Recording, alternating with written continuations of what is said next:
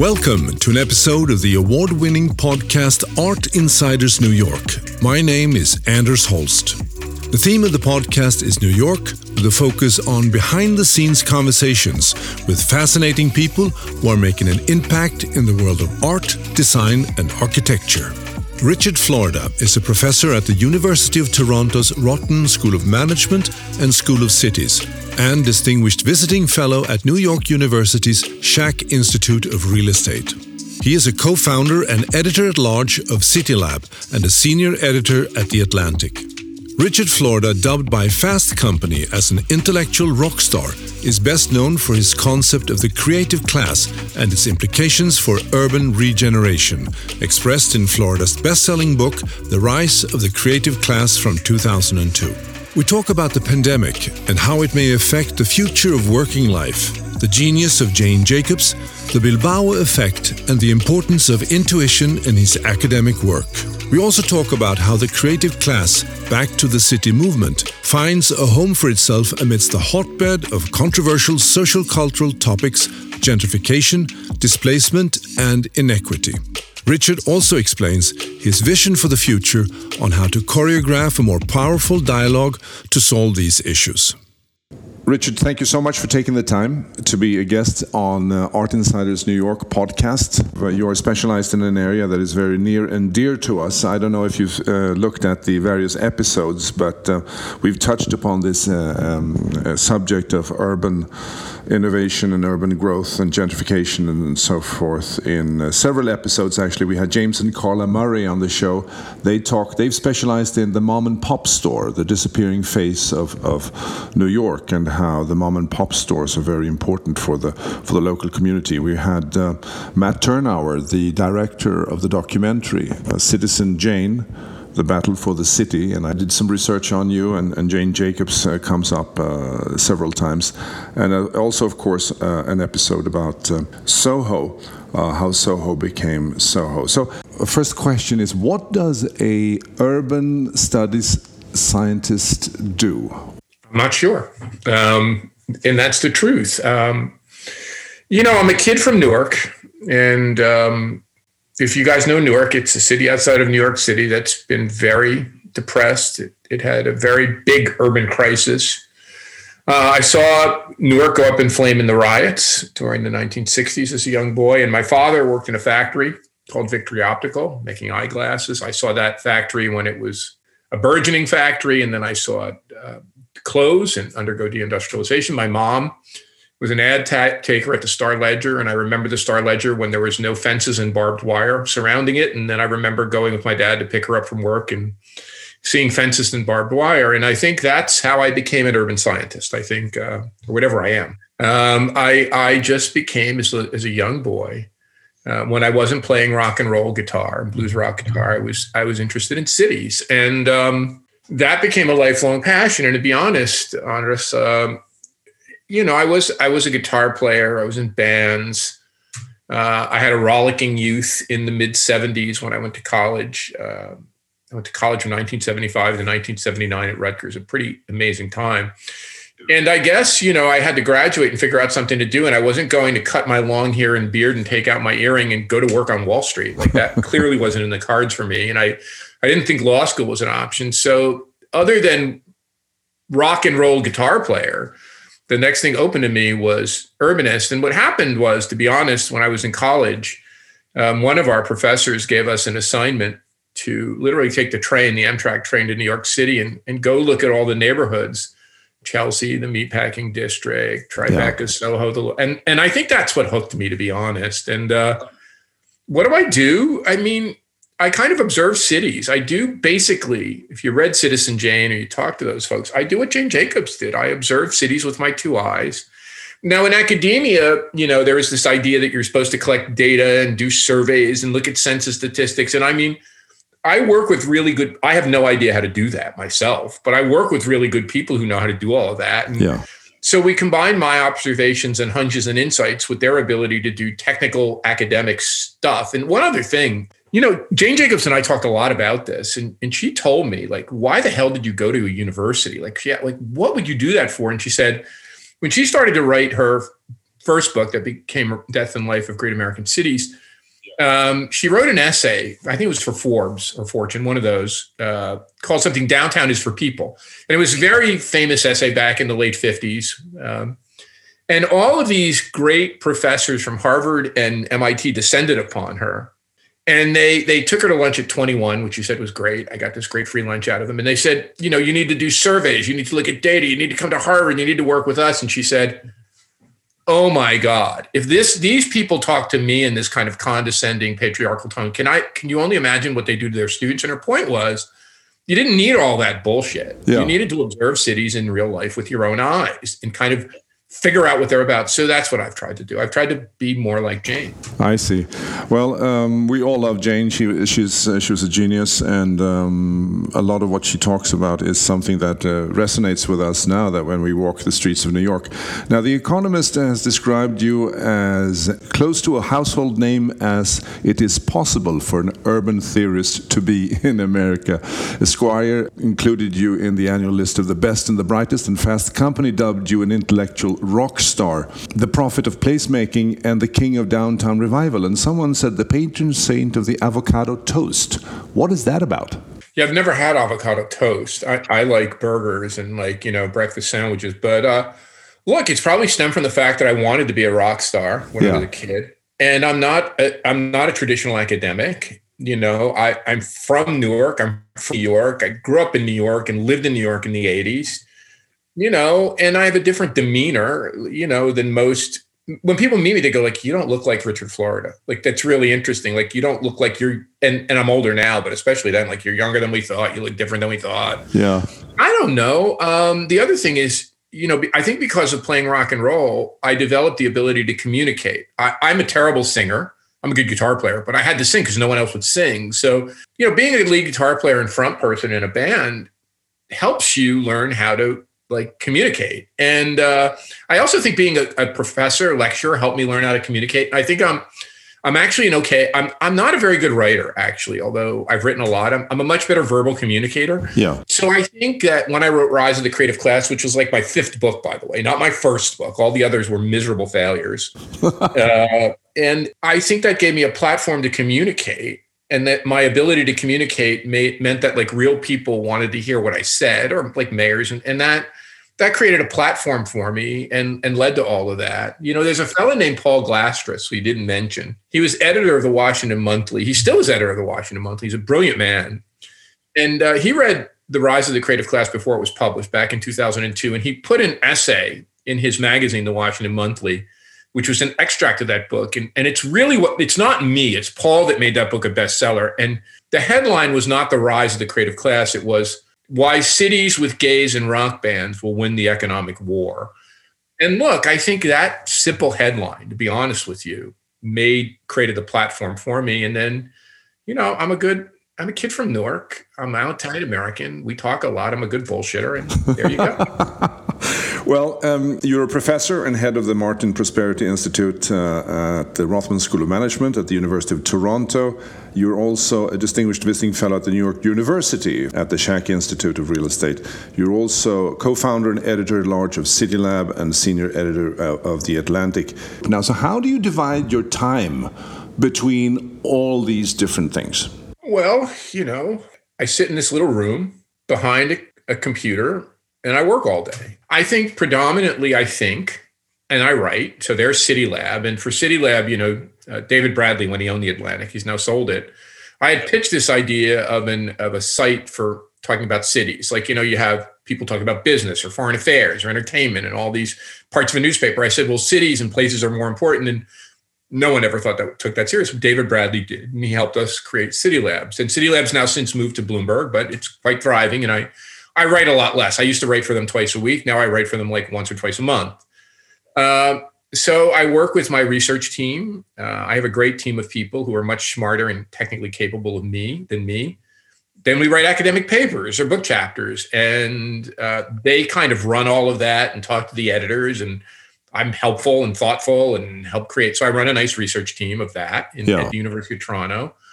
Um, I teach classes, and increasingly, I teach them over Zoom. So there you go. I'm do this, you know, and we invite people from all over the world and to come talk to our kids, our, our MBA students, yeah, or at Schack, our Masters of Real Estate students. Uh, with the creative class group, you know, I, I've been around a long time. I've been doing this for three or four decades. And over three or four decades, if you're not a complete asshole, you kind of develop a, a Rolodex, if you will, or an online Rolodex or a network. And uh, mayors have come to trust me. These people they call economic or economic, uh, urban developers, they've come to trust me. So with the creative class group, I do two things. One, I, I give speeches. I used to go to places, and maybe in the fall I'll go to places again and give speeches. Yeah. Nobody tells me what to say. I say whatever the hell I want and talk about these things. And then so I do this. And then the second thing I do is I do some strategic consulting. I don't do a lot of it. We don't do big consulting projects. I tend to work with family foundations or university presidents, less with cities, but occasionally with cities, sometimes with really interesting corporations. And I do this I give them advice on what they should and shouldn't do and what makes sense. And really what the pitfall. So that's really how I organize my day. Yeah. Uh, and it's a, I have to admit, I have it's a lot of fun. And, I, and right now, I just sit in this third floor room and do it from here. Yeah. The first time I, I came across your work was I, um, I'm on the board of the American Friends of the National Museum of Sweden, and we were having a board meeting and we were talking about the impact of culture uh, and economic growth. And someone mentioned the, the Bilbao Museum, of course, and and they said that you should really read um, Richard Florida's uh, book. Uh, that was the, the Rise of the Creative Class. So the Bilbao effect. I mean, that's an incredible um, thing that you realize that it has nothing to do with factories or uh, infrastructure. It has to do with basically an investment in uh, intangible assets in a way. I mean, there's a museum there, there's a building there designed by Frank Gehry, but um, it's this uh, mechanism of, of, attracting people, creating a magnet. What is your view on the on the Bilbao effect as it has been described? So I'm a big fan of Sweden. Uh, my current m- most capable technical collaborator is Swedish. Her name is Charlotta Melander. Without her, I wouldn't have written a lot of those papers that require econometrics and statistics. She's a whiz at this. I got an honorary degree from a university in Sweden. I got to wear a top hat mm. and uh, tails. That's pretty cool. Uh, so I love Sweden and I miss it. One of the last trips I made was to Stockholm before the, the lockdown. So I oh. miss a lot of people either like my work or hate my work in Sweden. So I would say I have some notoriety in Sweden. Um, I take no credit for the Bilbao effect. Um, it has nothing to do with me. It has lots to do with people from Bilbao. I think they did a good job. One of the things I caution in my book, and I just want to be clear about this, is I I kind of was critical not of Bilbao effect, but of of making large uh, public investment in arts and cultural institution. I was very cautionary of making large public investments in public sports. And I said that making those investments in sports stadiums, football stadiums, basketball arenas is, is folly public sector should never do that. That's something the private entrepreneur should do. I I also made a slightly more nuanced argument in the book about investment in large cultural institutions. I said they're fine, and if philanthropy wants to invest in them, that's good. But I would I would caution large scale public investment. And the reason I said that is, I think the public investment is better served is direct investment in the arts and cultural community. And I I called distinction between arts institutions, large scale institutions, which I called in that book the SOBs, the symphonies, operas, and ballets, mm-hmm. and the investment in actual working artists. And I said at the margin, it would be great to invest more in actual artists. And the other thing I said is that it's it's it's best to invest in what I call street level arts and culture. Mm-hmm. So instead of investing in the arts and culture of the past, nothing wrong with that, but putting precious public dollars yeah we're better off activating the the ongoing street level arts culture. But by the way, just to be honest, I have no business talking about arts and culture. And really, in the book, this is a very short section of the book, mm. like a 500 page book. And I was just speculating in, at that time about the role of arts and culture in creating a creative firmament. And uh, for, uh, for to to my great luck, a lot of people in the arts and commu- culture community kind of embraced my work or thought it was reasonable and talked about it, but I didn't have them as a target audience. I was really talking to city leaders and mayors. So I think it's as a, as a failed guitar player and as a failed musician and knowing how hard music is and not being very good at it or good enough at it, um, to be embraced by the arts and music community was a big deal to me. And I, you know, it's still, I, honest, to be honest with you, like I really don't think of myself as an urban, whatever you called me, uh, or urban academic. I think of myself as a guitar player. Like that's my identity as a kid. I think your identity as a kid is what you carry forward as an adult, and and it never goes away. So even though I don't play my guitar very much, and I don't even have calluses, I play a couple times a year. Like you put me in a guitar store, I kind of feel more at home in a guitar store than I do in a bookstore. And that's really odd to me because I don't guitar is not my career, but it was my identity as a kid. And I think I still carry that forward. So to be embraced by the arts and music and cultural community was a big schmear to me. Yeah.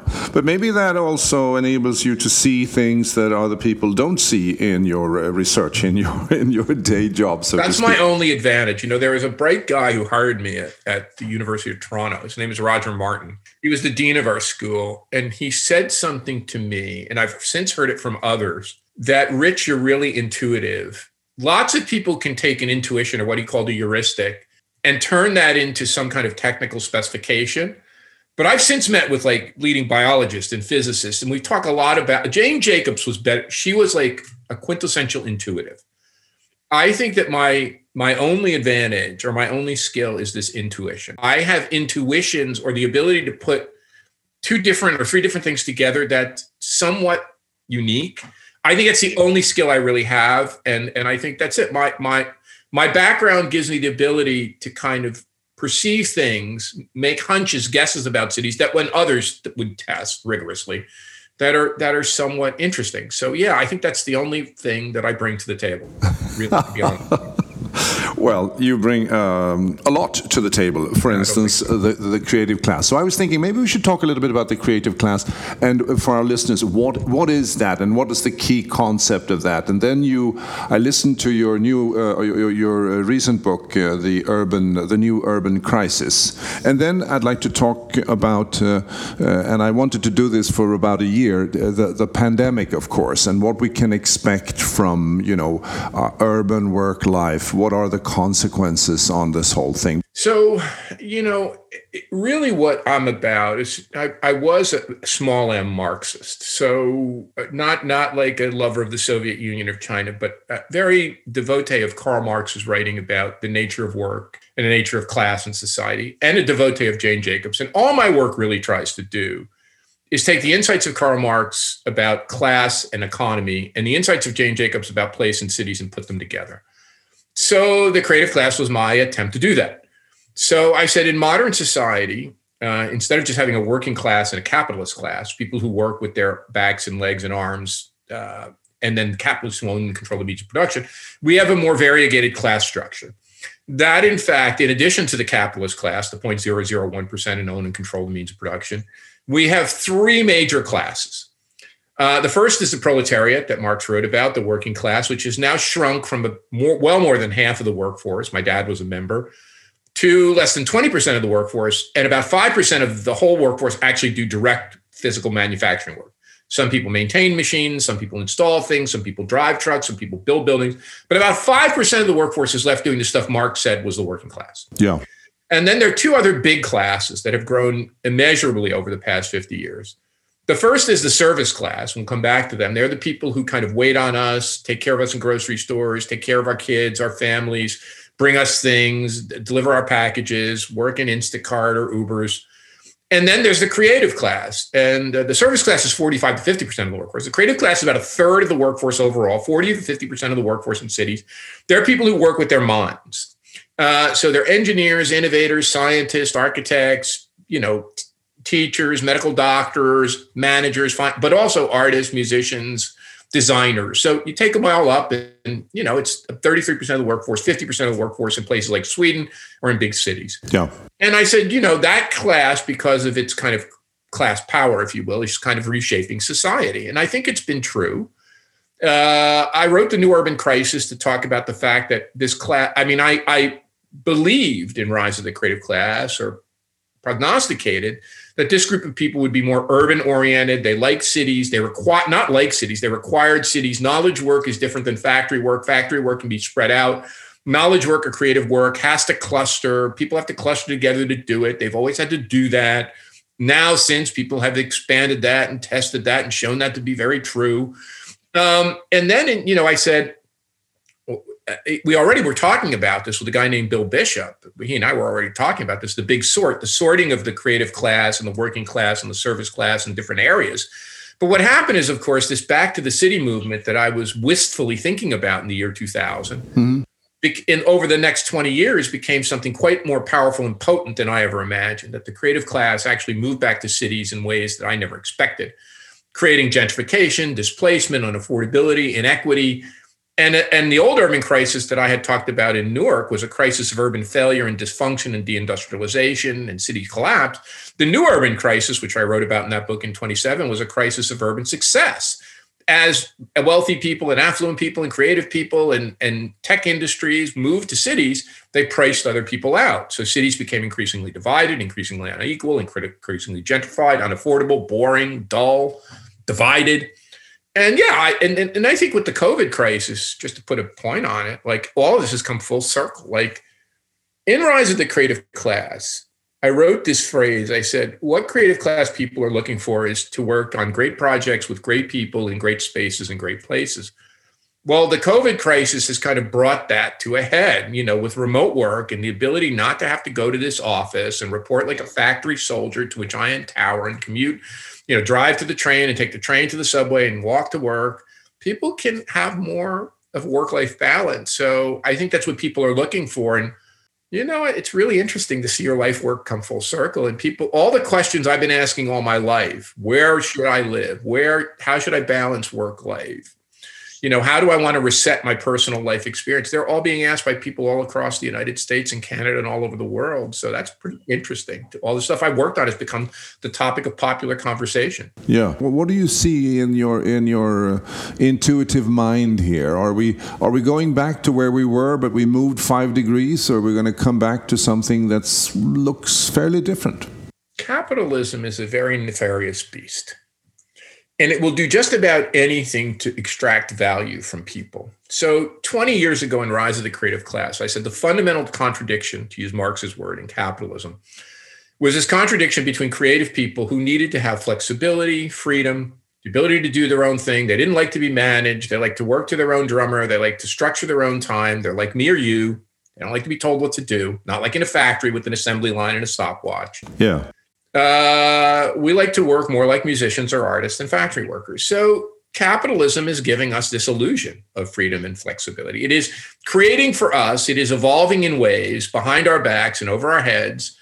Uh, in ways that give us the illusion that we're freer, that we're, but we're not. We're still kind of slaves to this creative machine, and we work like the Dickens, except it comes from inside. It, we're not being whipped and pushed in the assembly line, we're just intrinsically doing this to ourselves because capitalism has figured out a way to pump value out of us uh, by telling us we're better people by doing this and we're finding ourselves and all these other things. So, look, and then, you know, for half the workforce, they don't have any of this. They're just, you know, they're working in routine service jobs, highly precarious, highly contingent, two and three jobs. So, look, you know, I think we're an increasingly divided society. Uh, I think a third of us have great good for you know. There's the 0.001 percent. The capitalist guys have more money than ever before. We're more divided than at any point in modern history. You know, I live in Miami Beach in the winter. These these people literally go on a Zoom call like this and buy a 40 million dollar mansion. Like it's like one Zoom call. Like okay, I'll take it. Like it's nuts. You know, this Palm Beach, New York City, L.A. You know, and then there's the creative class, people like us who work with our minds, who have it pretty good, uh, 33% of, and then there's 66% who are just fundamentally screwed. And that permeates everything. I could go on and on about that, but that's where Trump comes from. That's where populism comes from. You know, the people who are left outside the cities and the service class and the working class are kind of terrified about their future, terrified about this change in society, terrified about these new creative values, which value freedom and liberty and, you know, ability to be yourself and your sexual orientation. And you get this incredible backlash. Look, though, I mean, at the end of the day, I'm reasonable. Uh, so that all said, I'm reasonably optimistic. My dad lived through a depression, a world war, polio. There were no vaccines. I mean, my dad, that's not that long ago. That's my father. I was telling my kids, my kids are four and five, had a pretty shitty life, you know, until until he got beyond World War II in the 50s and had two kids and could buy a house in the suburbs. But he still struggled like the Dickens. You know, we have vaccines, we have better medicine. We just got through a horrible pandemic. It was devastating, but but you know, I, I think we'll get through this. And I think we're finding balance. And maybe, you know, if we look ahead to the roaring 2020s, uh, which we're in already, you know, maybe we'll start to find our footing. Uh, that's my hope. I can't. I can't go to bed at night being, you know, all these people. The America's going to explode into a civil war, and the war is going to come apart, and we're you hate one another. Ah, ah. You know, one of the good things about the pandemic, at this horrible thing, is that people are getting over a lot of that bullshit. And you know, like I guess Trump was a real bummer, and I hated the guy, and I think he's. I thought he was a bozo for my days in New York, but look, people are now saying we got to get along. And, you know, I find people looking for places outside their bubble. And one of the things remote work says, I don't have to live in my goddamn blue bubble anymore. I can go live in a, in a place and meet other people who think differently than me. And, you know, I don't hate them. I might not like Trump, but I don't hate. So I think we're, we're at a moment now where we have a shot. I'm not, I don't want to oversell this at coming together. Uh, and that that gives me some hope. And whatever time I have left on this planet, I'll devote to that. Now, the other thing, just to be honest with you, all this bullshit is is is magnified at the national level. When but when I talk to mayors, I have this my own podcast called The Mayors. I have Republican mayors on all the time. I don't know they're Republican. I think they're Democrats. I think all mayors are Democrats. And then the person tells me are the Republican. And the Democrats and the Republicans are the same people. So when it comes to being a mayor of a city, I don't see these divisions that we see at the national level. So maybe there's a glimmer of hope there. So, what are you working on now? What are the re- research projects on the horizon? What's what's coming up for you? I'm working on one thing really now is to try to understand and make tangible what the post-pandemic geography might look like. I've written a bunch of pieces for City Lab and the Wall Street Journal, and I just had a conversation with the New York Times about this and uh, I'm writing less. I'm think I find that I'm not a columnist. Writing two times a week is very tough for not tough. I can do it, but it doesn't allow me to think.